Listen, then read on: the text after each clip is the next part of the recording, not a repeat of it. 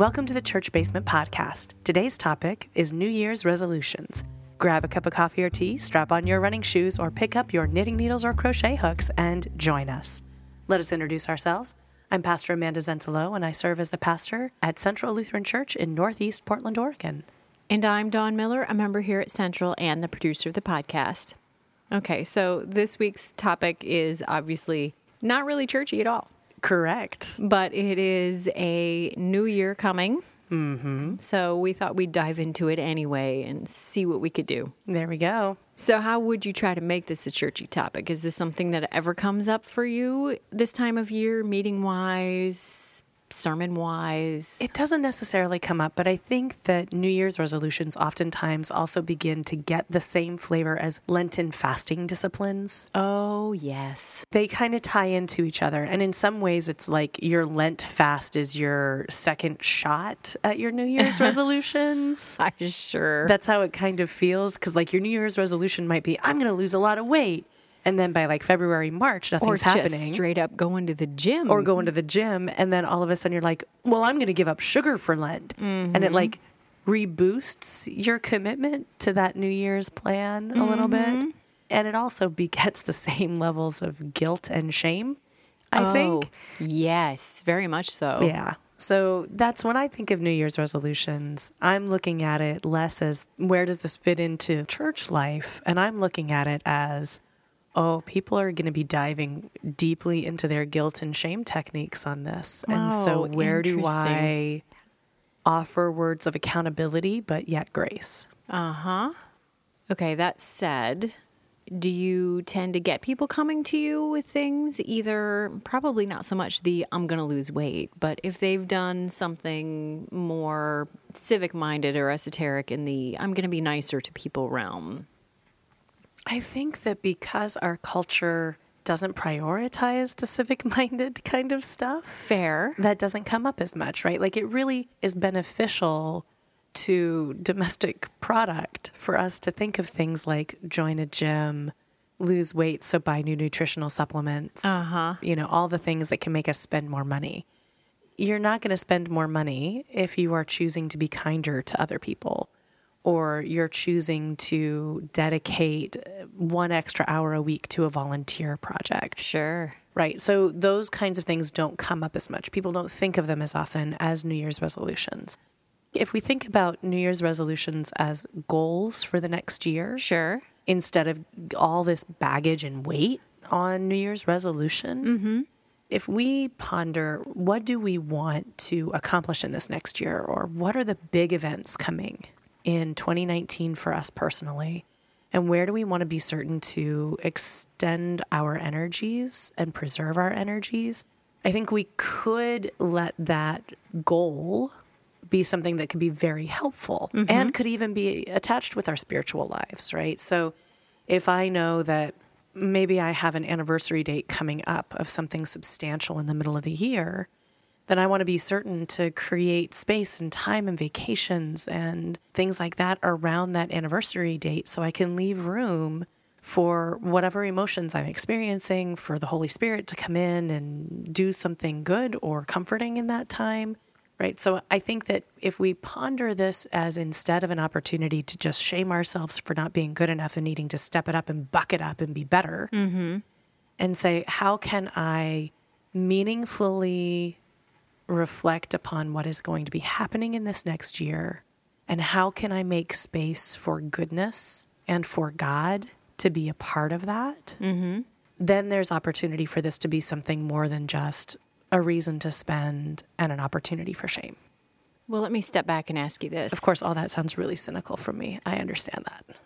Do you actually make them yourself? Great question. No, No. I don't do New Year's resolutions. The one year that I took time to really peruse over the coming year, like I was just describing, Sure. I found that incredibly helpful.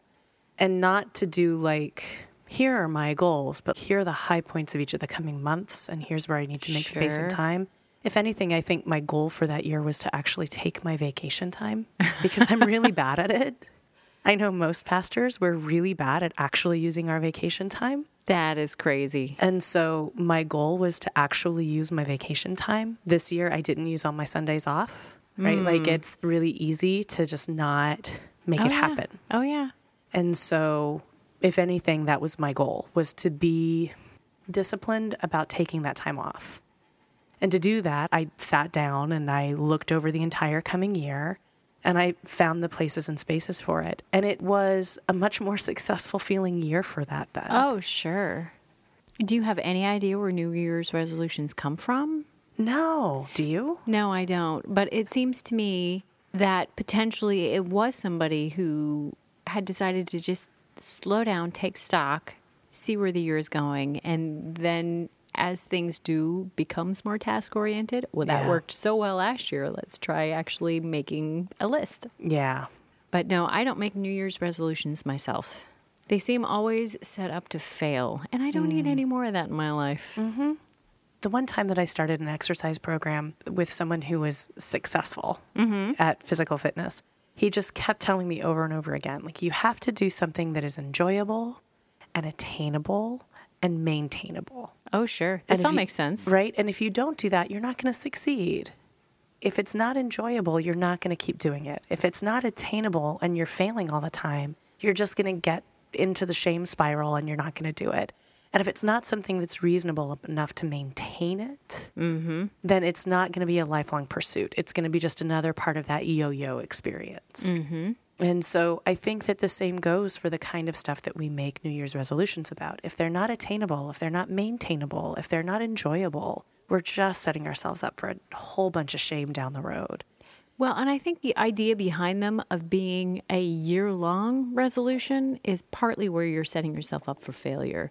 Like Lent, we had done a podcast on giving things up, and you had mentioned that there is a six week process that if you mm-hmm. can keep something up for six weeks, then you're really on your way to having a habit develop. Right. For good or for ill. Hopefully, in this case, for good. Right. And if you're looking at it as a year long process, that's daunting.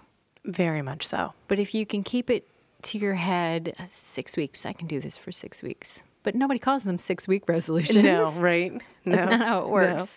And there are going to be some people out there who are like, no, I love my New Year's resolutions. They do really great things for me. And that's awesome. Mm-hmm. That's fantastic. And there are plenty of folks who really appreciate that kick in the midst of winter to really focus on something that is benefiting to self or community. And that's really awesome.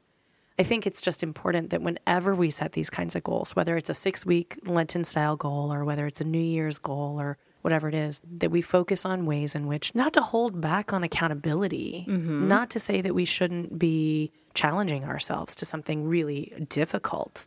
When we make those kinds of goals, things that are also oftentimes already keyed into places of shame for ourselves mm-hmm. or places of guilt for ourselves, I think that's where the challenge comes. And so if you do choose to do New Year's resolution, one of the things I would suggest is try to find it be something that is challenging, mm-hmm. but in a way that makes you feel like you're becoming a better version of yourself, Oh, sure. rather than if I fail, I'm, I'm a worse version of myself, Oh, that makes perfect sense. right? So if I want to make a New Year's resolution that I'm going to learn how to play the piano, I know I'm setting myself up for failure. And to mm-hmm. make it so that all I do is spend more time angry at myself that I don't have a consistent practice ethic. Oh, yeah. I mean, I set a goal for myself to learn how to crochet this year. Hey, guess what I haven't done yet? Right. And when you But think it's of not it, too late. no, there's still time. I would be happy to show you.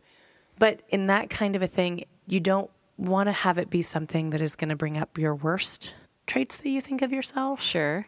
But maybe it's, I want to learn how to crochet. And I know that eventually I'm actually good at learning something new. Yep. I just haven't gotten there yet. Haven't gotten there yet. I think that's the part that comes with New Year's resolutions that we are even worse at than keeping them is giving ourselves space for when they don't happen immediately. or Because- you break them immediately. Oh, totally. Because grace is a really hard thing. Oh, absolutely. Especially for yourself.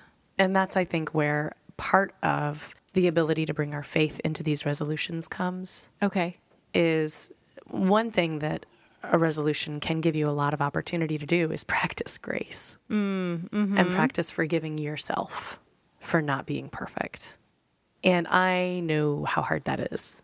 Uh, trust me, I know how hard it is. to look and say, wow, I really buggered that up, or I'm not measuring up, or I'm not good enough, or all these intentions that I had to be a better person and to give more and to do those kinds of things, I'm not doing it.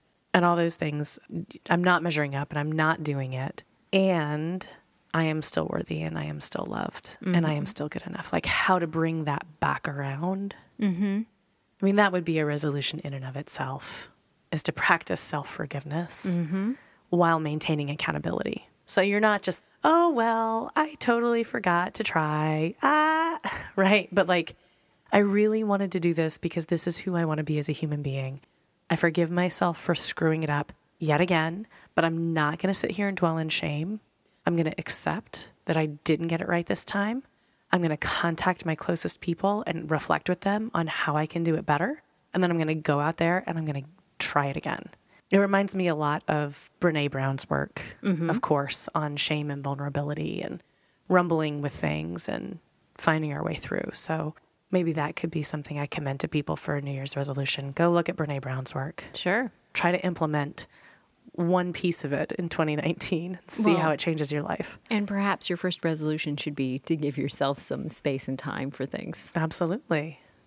Okay, then my last question, and I think you kind of answered this, but have you ever made one that you stuck to? Actually, I have. Okay. If it's a, kind of an intention setting, and it wasn't even the one where I like scoped out the year. Yeah. It was last year oh. or 2018 because I started spinning, oh, fiber spinning yes, you in did. 2017.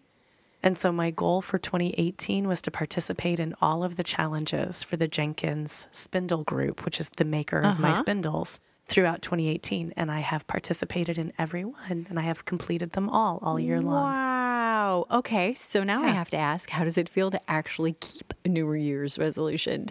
Is it as magical and unicorn like as you think? No. No. I mean it just is what it is, right? Like I I made a commitment to myself to to try and do it and I found so much joy along the way. Sure in each little challenge and each piece of it. And I think that was a big part of it, right? Well, that, you're back to the exercise goal from your friend, right? Pick right. something that is possible that you enjoy that's yeah. maintainable. And they weren't all so highly intense that they weren't doable. Sure. Right? They were challenging enough that it was certainly skill building. Mm-hmm.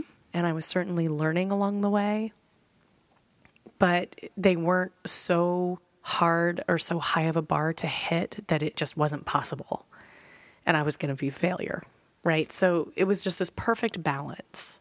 Nice. Yeah, I've learned so much mm-hmm. about spinning and making yarn and all of that in the last year. And it's been delightful and lovely. Well, given your success, will you make another one for this coming year? I'm already planning to try and meet all the 2019 challenges with that Jenkins group. Nice. And I would love to actually plan out 2019, to sit back and reflect, spend some time between Christmas and New Year's, and look at the year ahead, you know, what's happening in the church life and all that kind of stuff to more effectively know what the flow of 2019 might be. Sure. I think it'll feel less like I'm trying to catch up and more like I'm aware of what's happening around me. Well, if you're going to get at the meat of what I think a New Year's resolution is actually good for, I think that kind of reflection and taking some time and being intentional is really kind of at the core. I think so. Maybe.